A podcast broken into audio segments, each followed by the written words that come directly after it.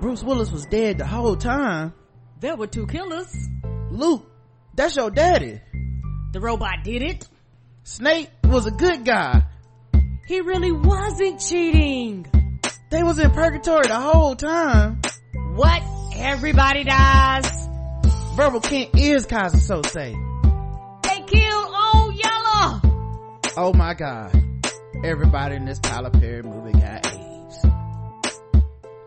Spoiled Movie Reviews.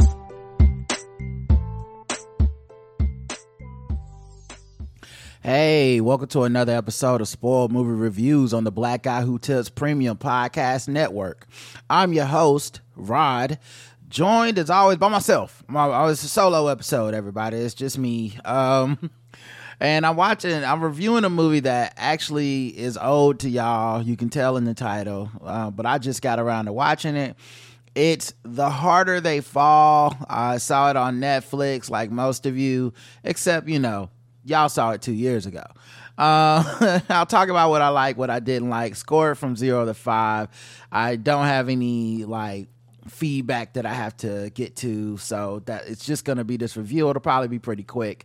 So first of all, The Harder They Fall, directed by Jeymes Samuel, starring Jonathan Majors, Zazie Beetz, RJ Cyler, DeWanda Wise, Idris Elba, Regina King, Lakeith Stanfield, I'm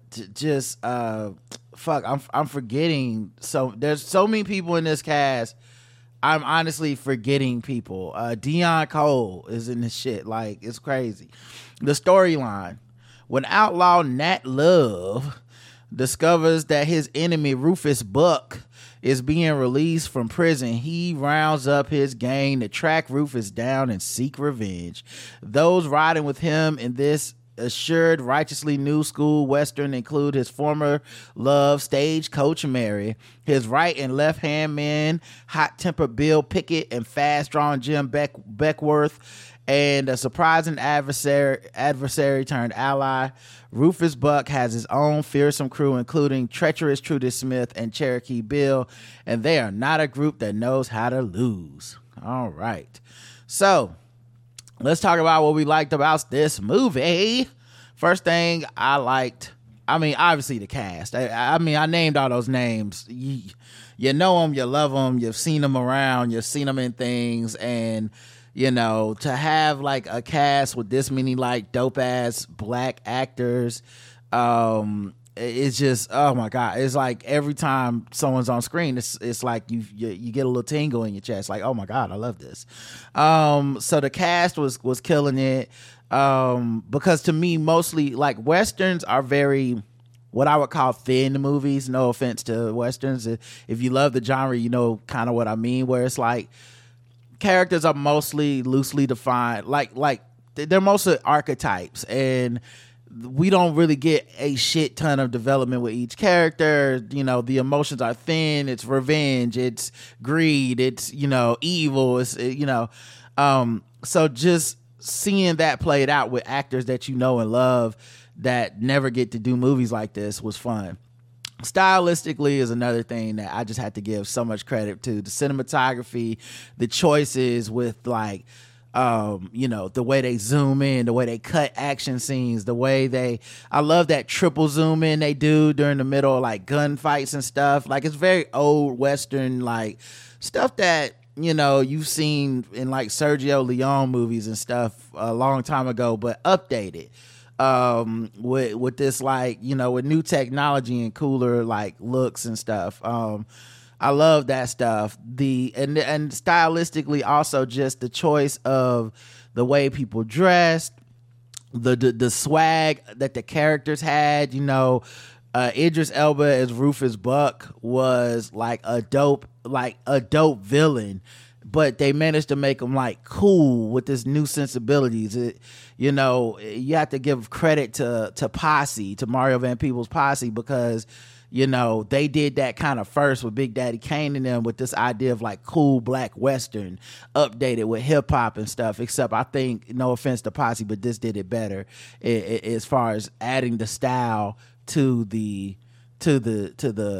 movie, and you can't mention the style of this movie without mentioning the music. Oh my God. I went and looked up the soundtrack afterwards. I see what y'all was talking about 2 years ago. I'm apprehensive whenever Black Twitter get a little too happy about something. I'll be like, oh no, I'm scared to watch it because what if I don't like it and then Black Twitter want to fight me, or what if they hate it tomorrow because Jonathan Majors got canceled, So I normally opt out of the community events and I come back later. And this one was one where they was dead right. This shit was flames, flame emojis, as Karen would say. But the musical choice and the way they throw them into the movie. I can understand some people may feel it's heavy-handed, because it's very over the top with the musical choices and like the juxtaposition of rap and hip hop and reggae and all this stuff. But to me, it worked, and I liked that there was intentionality. I liked that they were like, we want to add a type of cool to this that is beyond the one or two guitar string notes that are in the typical Western when someone's about to fight or something. So I love that. The action and shooting and the sets and the blocking and all that stuff, especially the fact that they use so many practical sets. Oh, so smart.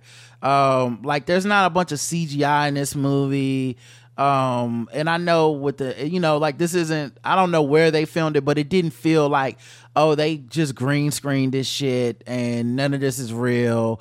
And this is basically, set on the set of, a Marvel, where they film Marvel movies at Tyler Perry Studios. It's like, no, this felt like they went somewhere and fucking built this little town and shit and rode around on real horses and did all that stuff. And I don't know. It felt like it, that to me. Let's see. What else did I like? Oh man. Just highlighting a couple of the characters. RJ Cyler as Jim Beckworth. Jet Beckworth was so fun. You knew he was going to die. If you're a fan of Westerns, you knew he was dead. The show off showboat. Danielle Deadwyler as Cuffee was fucking amazing. Like it just disappeared in the fucking role. This is that like she's one of those people that I feel like don't get enough credit. She can act, you know what I mean, and she versatile. P-Valley, Station 11, Till. She plays Mammy Till. Like. Watchmen. She's got a versatile thing, and Cuffee was like a hard role to do because I feel like for what they wanted her to be in this movie, it was like they really there was no glamour to Cuffee. Like Cuffee's no makeup. The role was almost to the point of. I think they wanted to have queer inclusion within this narrative, which I'm so glad they did. But it also meant that back in that day, you're not necessarily going to be looking the most glamorous, And to see her in other roles, it's just like, oh my gosh, she's so great in this. But yeah, she was great. Lakeith Stanfield is always great. Regina King, man, I hope they do the sequel with Regina King because her character is still alive at the end, and they do like that little last thing in the credits thing where you see like she's still there, and you're like, oh shit, we might get a Harder They Fall too, and I'm here for that. I hope we get that.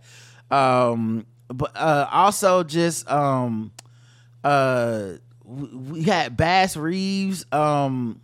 Who was Bass Reeves? Fucking, why am I drawing a blank? Everyone knows and loves this fucking actor. Delroy Lindo. Yeah. Woo, I almost tanked that. I almost said Colin Domingo. Now I knew it wasn't him. I just knew it in the end with an O.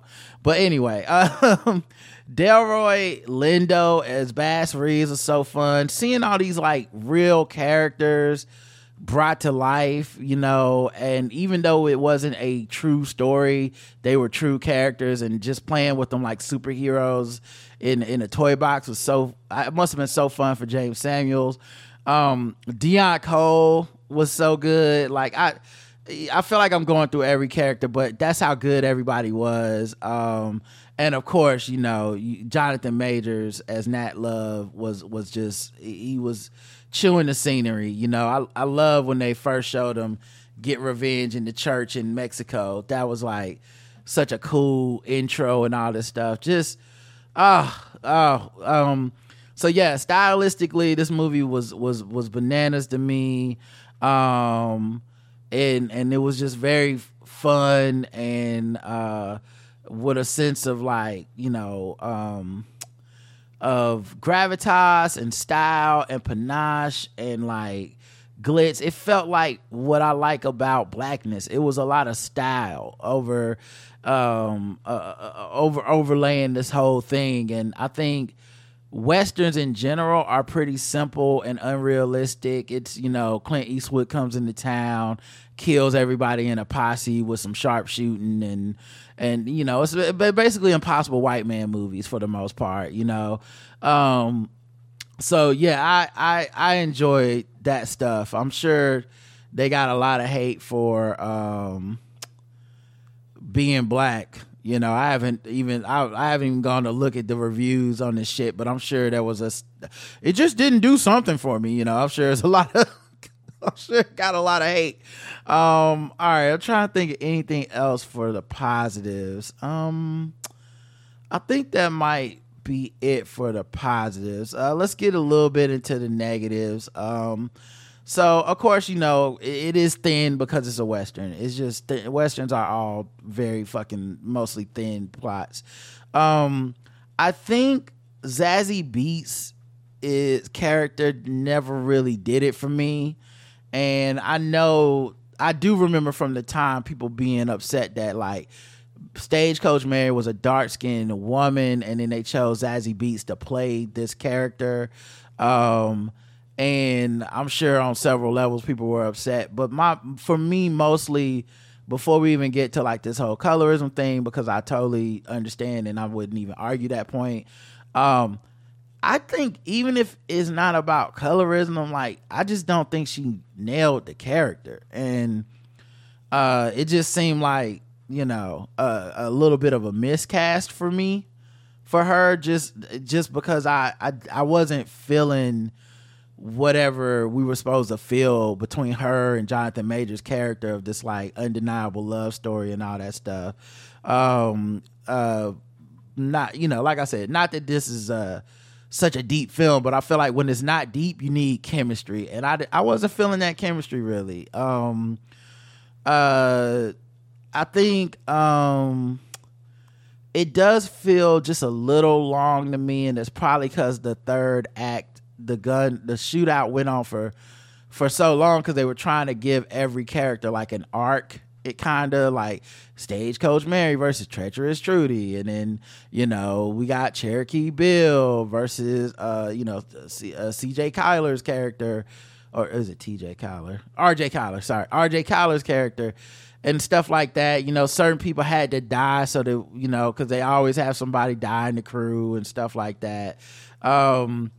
And the twist of like, you're a buck, that was your like, your daddy was my daddy, and he disowned me and left my family and all this shit.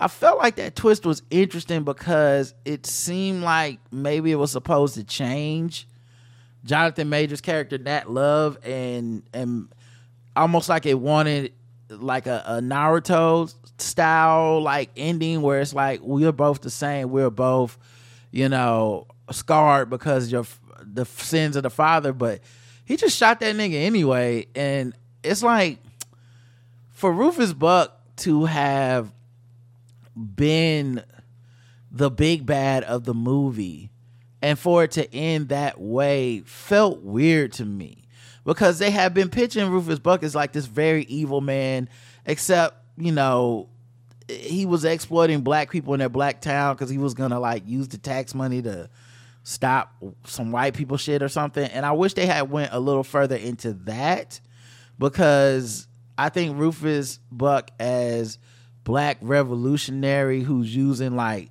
cutthroat tactics to protect black infrastructure in these towns is actually like more interesting than Rufus Buck, evil older brother, secret da da da da. Like, so I mean, it wasn't like a terrible twist. It just, I think I would have liked to see Rufus Buck like get some shots off and do some action stuff and be more than just like a bad guy in a room for Jonathan Majors' character to kill. So that was a little bit like of a letdown for me as well.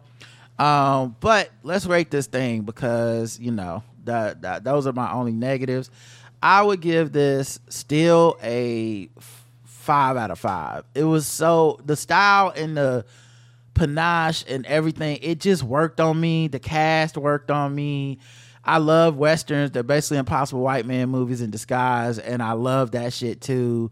All the blackness just gave me just an extra love for it. And I just, you know, I just think it felt like a 70s grindhouse film, but in 2021, and that made it work for me. So I would give it 5 out of 5, and I'm sure many people have already seen this because I'm the one that's late. But yeah, The Harder They Fall, it was bananas. It was great. Bye. Talk to you later.